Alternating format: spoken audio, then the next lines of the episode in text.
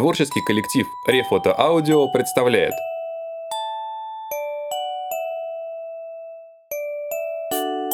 Поригатор и каменный философ Глава восьмая. Крах каменного философа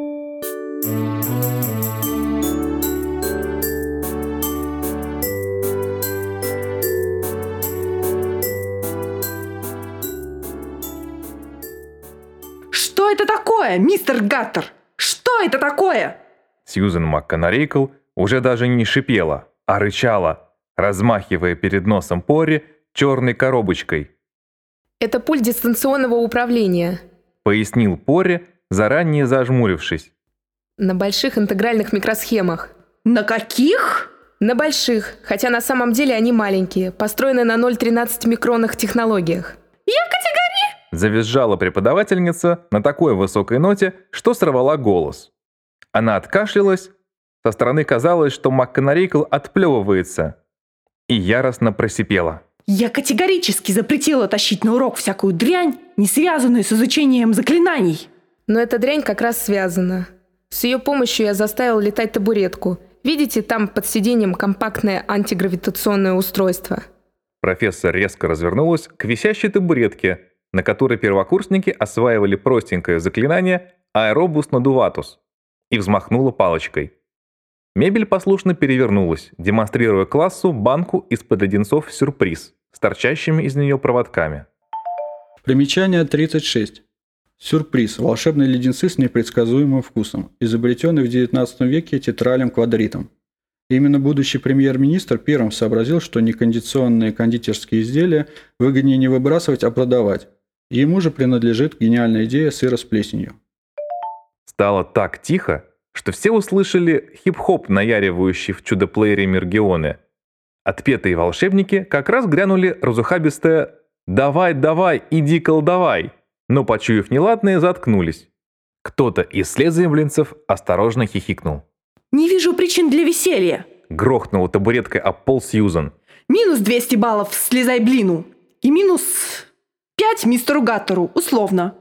А после уроков будьте любезны навестить мистера Клинча.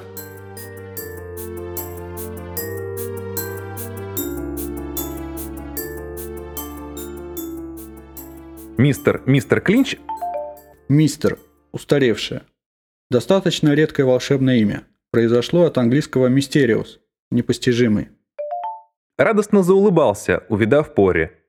Этот угрюмый здоровяк с переломанным носом до смерти пугал первокурсников одним своим видом. Другим своим видом он любил пугать хорошеньких барышень. Поговаривали, что все ведра, грабли и веники школы волшебства – это бывшие ученики, превращенные клинчем в инвентарь за то, что сорили в неположенных местах. Но к Пори Гаттеру школьный завхоз относился с заботливостью старшего брата. С появлением чудесного мальчика Клинч совсем перестал заниматься грязной работой, поскольку строптивый первокурсник регулярно отбывал трудовую повинность за нежелание честно заниматься магией. Что и говорить, пытаясь довести преподавателей до собственного отчисления, Гаттер трудился, не покладая рук. На введении в специальность Пори проводил лингвистический анализ примитивных заклинаний. На занятиях по уходу за магическими животными устраивал лавинообразную направленную селекцию по всем законам генетики.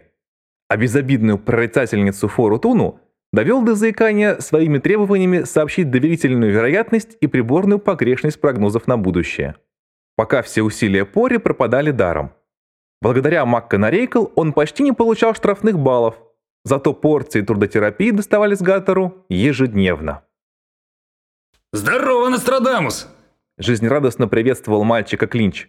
Настрадался на уроках, решил со шваброй отдохнуть. Ха, шутка. Сам придумал. Ну и куда тебя сегодня определить? Даже не знаю, куда тебя определить.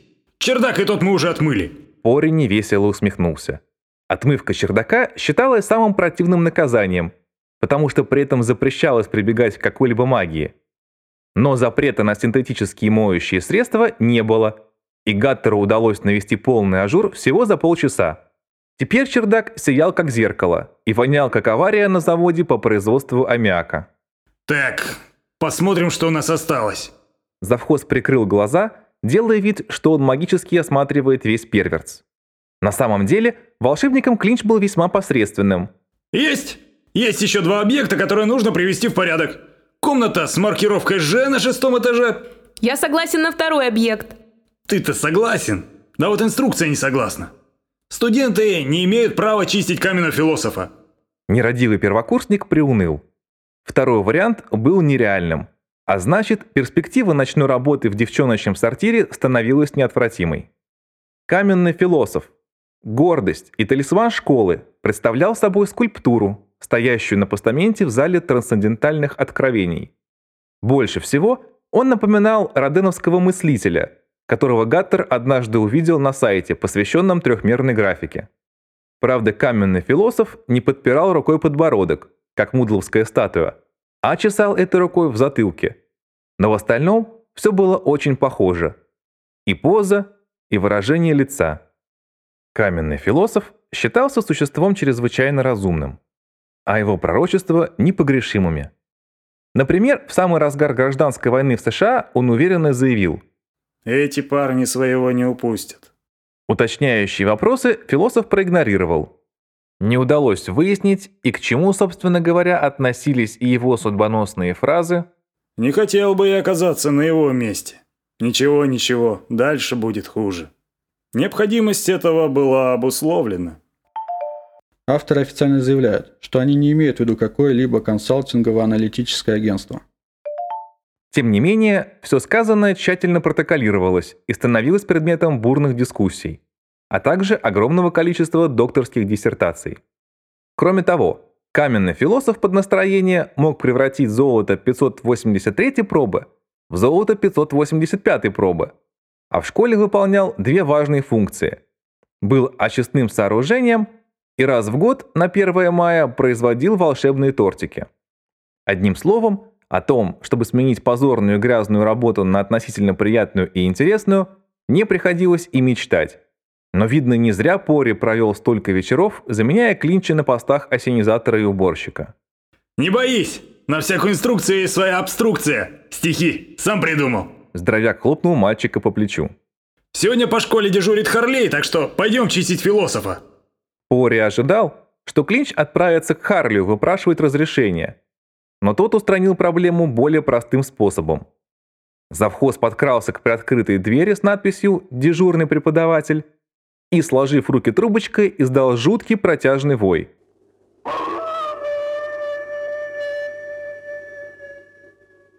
Дверь судорожно захлопнулась. Призывный вой собаки Баскервилли во время поиска пары. Собаки – собачья жизнь. Народная мудрость. Сам придумал. Теперь мы дежурного до утра не увидим. Пошли в зал!» Клинч и Гаттер завернули за угол и едва не сшибли с ног Югороса лужа. Впрочем, профессор сам был виноват. Материализовался прямо у них перед носом. «Порри!» – закричал он, не успев еще полностью появиться. «Скажи, что это неправда!» Это неправда. Сказал Пори, которому надоело расстраивать бедного профессора. «Я так и думал! Здравствуйте, Клинч, вы, как обычно, да. Я ни секунды не сомневался. Профессор просто сиял от счастья. Я знал, что это поклеп. Это поклеп. Согласился Пори, рукой прикрывая глаза от яркого света, исходившего от Югуруса. А что это? Некоторые недалекие преподаватели утверждают, что у тебя сова не волшебная и даже не живая. Они сказали, что твоя сова железная. Это ведь не так? Луж заволновался, и сияние стало напоминать северное, волнистое и мерцающее. Это не так. Ответил Пори и едва не ослеп от вспышки радости на лице Югуруса. Железо слишком тяжелый металл. Пришлось использовать дюраль. Художественное преувеличение. Авторы пробовали. Дюраль тоже слишком тяжелый. Может, алюминий-литиевый сплав 1460? К счастью, профессор дематериализовался, не дослушав Гаттера.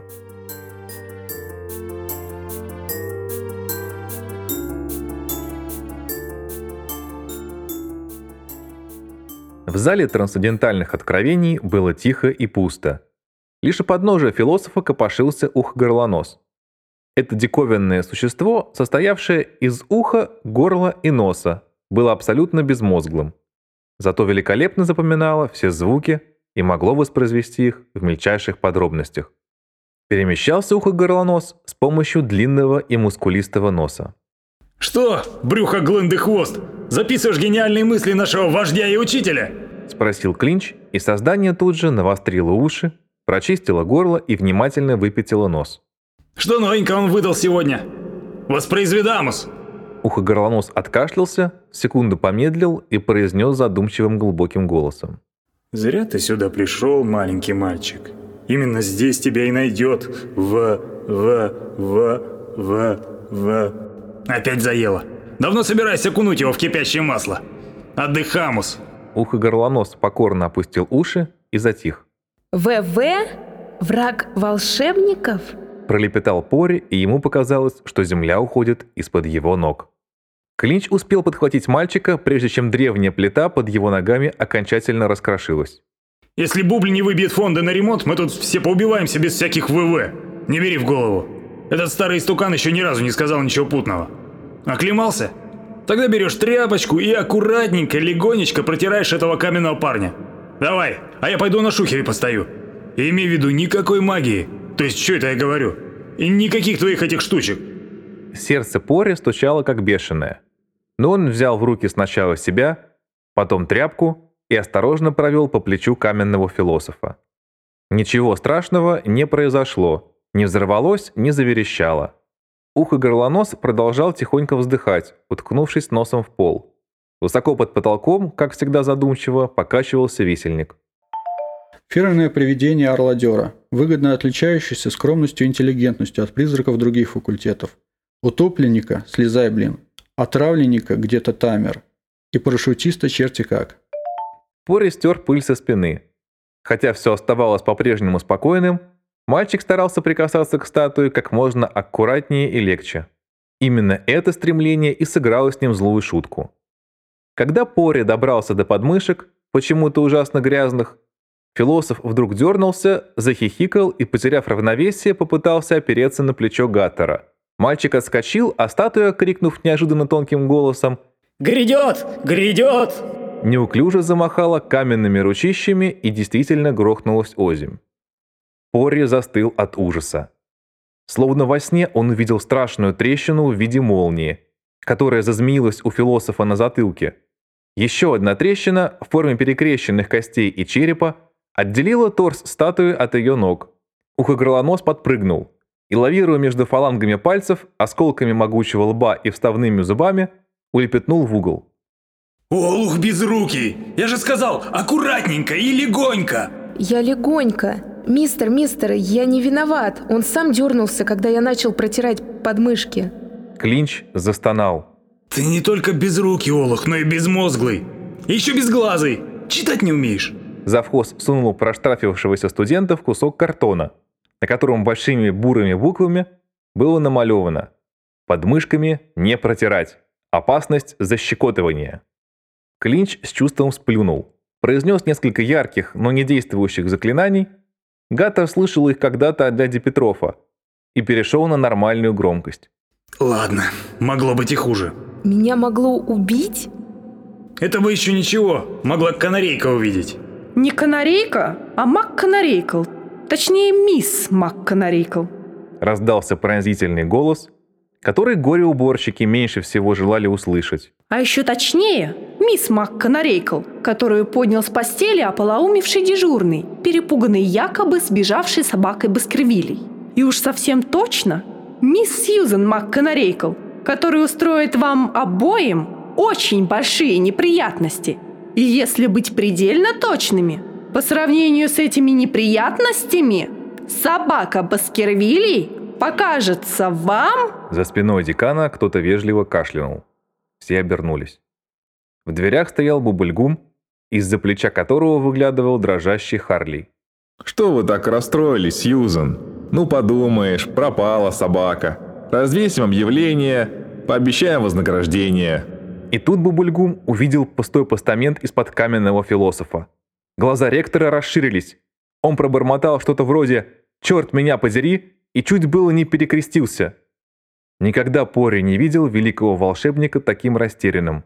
Да что там, Никто и никогда не видел Бубульгума хотя бы капельку растерянным. И только сейчас мальчик полностью осознал, какое ужасное преступление он совершил. «Уйдите все!» – глухо произнес глава перверца. «Уйдите от греха! Мисс МакКонарикл, заберите остатки нашей реликвии и попытайтесь что-нибудь сделать!» Декан Орладеров фыркнула, резко запахнула ночную мантию, на мгновение продемонстрировав немного больше, чем того требовали обстоятельства, развернулась и стремительно вышла из зала. Обломки философа потянулись за ней. Вслед за обломками из зала вытекли Клинч, Гаттер и Харли. Заинтересовавшийся происходящим висельник спустился было ниже, но, разглядев выражение лица ректора, в ужасе вскарабкался по призрачной веревке и просочился на чердак. Именно так и выглядит собака Баскервилей во время поиска пары. А что делать? Хуже может быть только собака Баскервилей в момент дележки добычи. Завтра на педсовете увидите.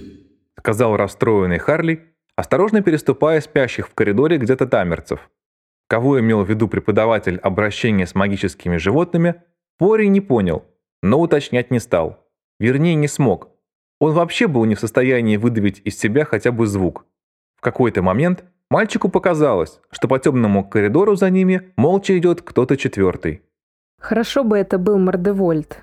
Подумал Пори, но ни разу не обернулся.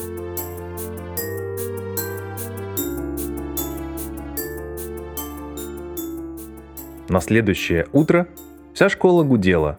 Слухи, один фантастичнее другого, передавали из-за спиной Гаттера свистящим шепотом. До него доносились только обрывки фраз «И шарахнул молнией прямо в канарейку! Его папа, оказывается, Мордевольт! Смотри, смотри, она у него тень забрала!» Пори даже не стал смотреть, что там у него с тенью. Гаттер вообще был не похож на себя и на всех уроках безропотно выполнял требуемые школьной программой колдовские действия. В другой день преподаватели были бы вне себя от счастья, но сегодня бывшего героя упорно не замечали. «Пори, ты часом не заболел?» – изумился Сент «А если?», когда на занятиях по выдуриванию мудлов из необходимых магом помещений Гаттер не стал заменять наведенную галлюцинацию голографической картинкой. «Лучше бы я умер», – ответил Пори, сбивая из двух несложных заклинаний призрак кровавой Мэри. «Вряд ли ты так просто отделаешься», — заметила добрая Пейджер. На последний урок к Югорусу Лужу мальчик просто не пошел. Ему было жалко этого доброго дядьку, который изо всех сил пытался привить Гаттеру, если не любовь, то хотя бы уважение к магии. Забавный старичок, который даже зубы чистил специально составленным заклинанием, проводил с мальчиком долгие душеспасительные беседы с демонстрацией массы полезных, интересных и просто красивых заклинаний. За месяц учебы Пори узнал о волшебстве больше, чем за всю предыдущую жизнь. Он упрямо продолжал конструировать свои электронные поделки и смешивать взрывоопасные коктейли вместо зелий. Хуже всего, что Гаттеру декан Слезеблина нравился все больше и больше. Да и заклинания под его чутким руководством разучивались будто бы сами собой – и даже начинали доставлять Пори удовольствие, в чем он, конечно, ни за что бы не признался. Одним словом, провинившийся студент так и не смог заставить себя показаться перед печальными глазами профессора Лужа. Вместо этого он побрел в злосчастный зал трансцендентальных откровений. Горестно вздохнув, Гаттер прошел мимо торчащего в центре пустого постамента и уселся у боковой стены перед зеркалом исполнения желаний. За пару косых эта штука могла продемонстрировать исполнение любой, самой экстравагантной мечты. Сначала Пори увидел себя в роли Нобелевского лауреата по химии. Потом и по химии, и по физике. Потом в номинации за выдающийся вклад во все науки. Потом зеркало выдало душещипательную картинку. Дряхлый Билл Гейтс выпрашивает у уважаемого доктора Гаттера автограф на коробке Windows PG. Последний кадр получился неожиданным. Пори сидит дома на диване, листая любимый PC Magazine, а на коленях у него кот Кисер, постоянно старающийся положить хвост именно на ту строчку, которую мальчик собирается прочитать. Гаттер собрался бросить еще монетку в прорезь зеркала, чтобы посмотреть, чем там закончится. Но в это время в зал вошел Бубульгум. Самообладанию ректора можно было только позавидовать. Никаких следов ночного потрясения. Такой же, как всегда, Спокойный и уверенный в себе волшебник с умными и добрыми глазами.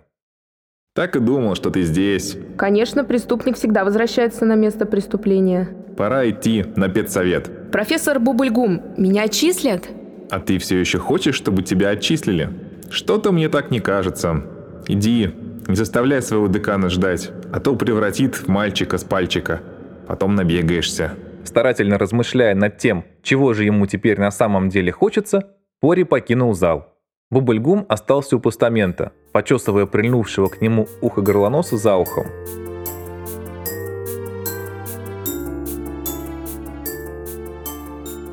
Когда Гаттер постучался в учительскую, спецсовет уже начался. Первый удар, судя по всему, принял на себя пришедший вовремя клинч. Он был цвета замерзшей Кока-Колы, темно-красным с вкраплениями мертвенно-белого. На вопросы завхоз не отвечал, на оскорбления не реагировал, не шевелился и, возможно, не дышал.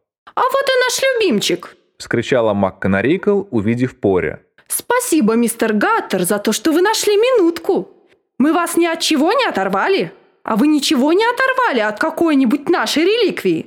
Не заложили этот э, динамут в кабинете ректора? Не залили какой-нибудь гадостью библиотеку Инкунамбул? Какой неудачный день! Извините, мистер Гаттер». Сьюзи, вы же видите, мальчик и так переживает. Переживает? Он-то переживает. А вот переживем ли мы все его фокусы? А я думаю, это Клинч виноват.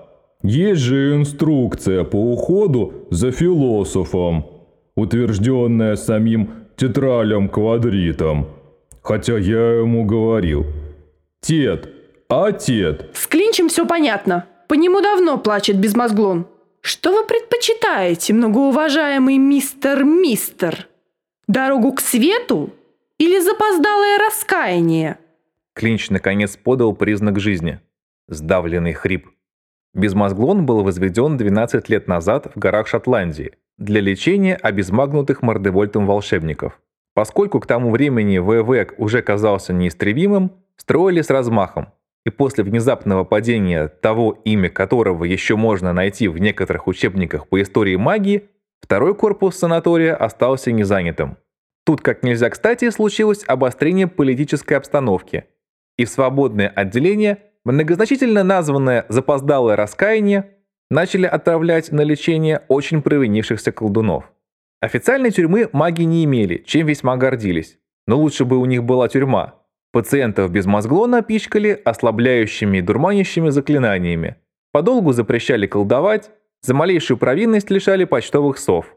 Самым страшным были ментадеры, охранники без мозглона, их пятнистая униформа и отвратительные полосатые волшебные палочки наводили ужас даже на преподавателей перверца. В первом привилегированном отделении «Дорога к свету» до сих пор находились 664 жертвы Мордевольта. Им были созданы практически все условия. Колдовизор, свежая пресса, бесплатные совы, турниры по софтфутбичу, сеансы групповой духотерапии. Одно не разрешалось обезмагнутым – покидать пределы безмозглона. В их же интересах, разумеется, в избежании жестокой психологической травмы, при столкновении с обществом полноценных волшебников. Оберегали несчастных от опасного внешнего мира все те же ментадеры. Язвительная МакКонарейкл не зря предложила Клинчу сомнительный выбор между отделениями. Завхоз перверца и был тем самым недостающим 665-м пациентом дороги к свету. Во время последней неудачной спецоперации по ликвидации врага волшебников, когда злодей приложил сразу восьмерых магов Арнольдов, мистера Клинча, тогда начальника департамента безопасности, рикошетом слегка задело фиолетовой искрой. Всех колдовских качеств мистер не лишился, правда те, что остались, были самыми примитивными. В другие времена это не уберегло бы Клинча от безмозглона. Но тут ВВ посетил роковой для него дом Гаттеров.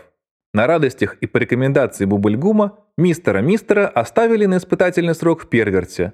Навыки, приобретенные на прежней службе, позволили Клинчу моментально навести идеальный порядок в школе. Ну, не идеальный, но по сравнению с бардачным доживетоном Перверт стал просто образцом отличной работы школьного завхоза. ООО РШЗ.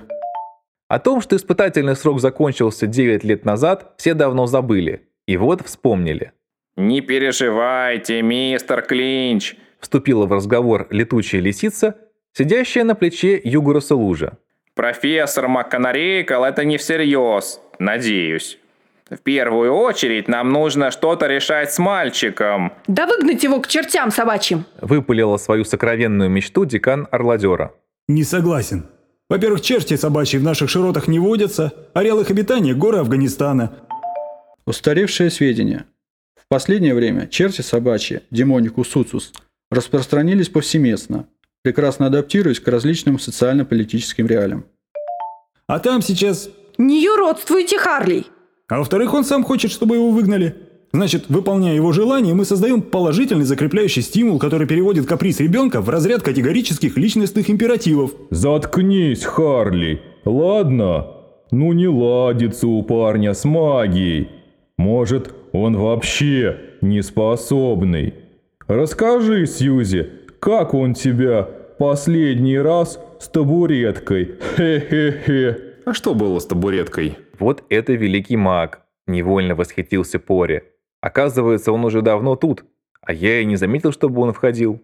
А, вместо того, чтобы, как все нормальные люди, телепортировать ее, присобачил под сиденье свой ави-грави-антигратор... Антигравитатор? Как у вас язык повернулся, Бубльгум? Да, именно это слово. Хм, Пори показалось, что ректор ухмыльнулся в бороду. а не могли бы вы, уважаемый профессор, показать нам этот табурет? Вы его еще не привели в порядок? Да нет, времени все как-то не было. Текучка заела, понимаете ли. То талисман школы восстанавливать, то еще какая-нибудь мелочь. Сьюзен небрежно черкнула в воздухе палочкой, и в центре преподавательской возникла злополучная табуретка. Ректор бросил на мебель быстрый взгляд и уже открыто расплылся в улыбке. Так и есть. Посмотрите, Егорус. Луч что-то шепнул лисице, которая вспорхнула с его плеча и вцепилась в потолок. И торопливо вскинул палочку, переворачивая табурет. Но я ничего не вижу, здесь только... Как всегда при осмотре электроники, декан с Лезеблиной непроизвольно позеленел. Смотрите внимательно. Неужели не видите? Да нет, не понимаю, боже мой! Голос профессора задрожал. Лисица под потолком выполнила сальто морталя. Это же Боингу 746 вертикалис взлетус зависатус. Совершенно новое заклинание. Я его сам недавно сконструировал. Как я мог забыть, что рассказал об этом Пори? Буквально два дня тому.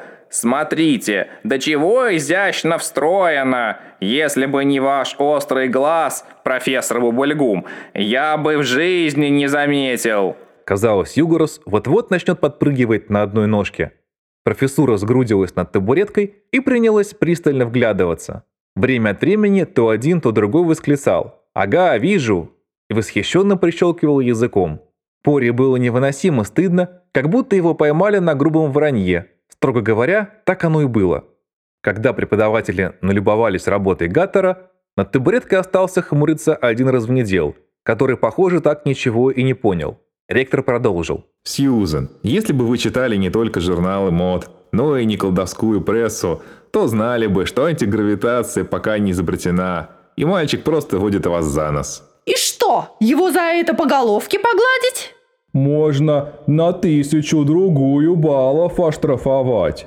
Успокойтесь, Сьюзен, штрафовать мы не будем. Смысла нет. Ректор оценивающе перевел взгляд, с Порри на Клинча. А вот как наказать провинившихся быстро, без особых жестокостей, но с максимальным воспитательным эффектом, я, кажется, знаю. Выдержав эффектную паузу, Бубльгум произнес только одно слово. Baby-sitting. Клинч с громким деревянным стуком упал на пол. Непонятно, что имели в виду авторы. Возможно, они хотели сказать, клинч с громким стуком упал на деревянный пол. Впрочем, наше дело маленькое. Примечание редакторов. Примечание. Да не делали мы такого примечания. Примечание редакторов.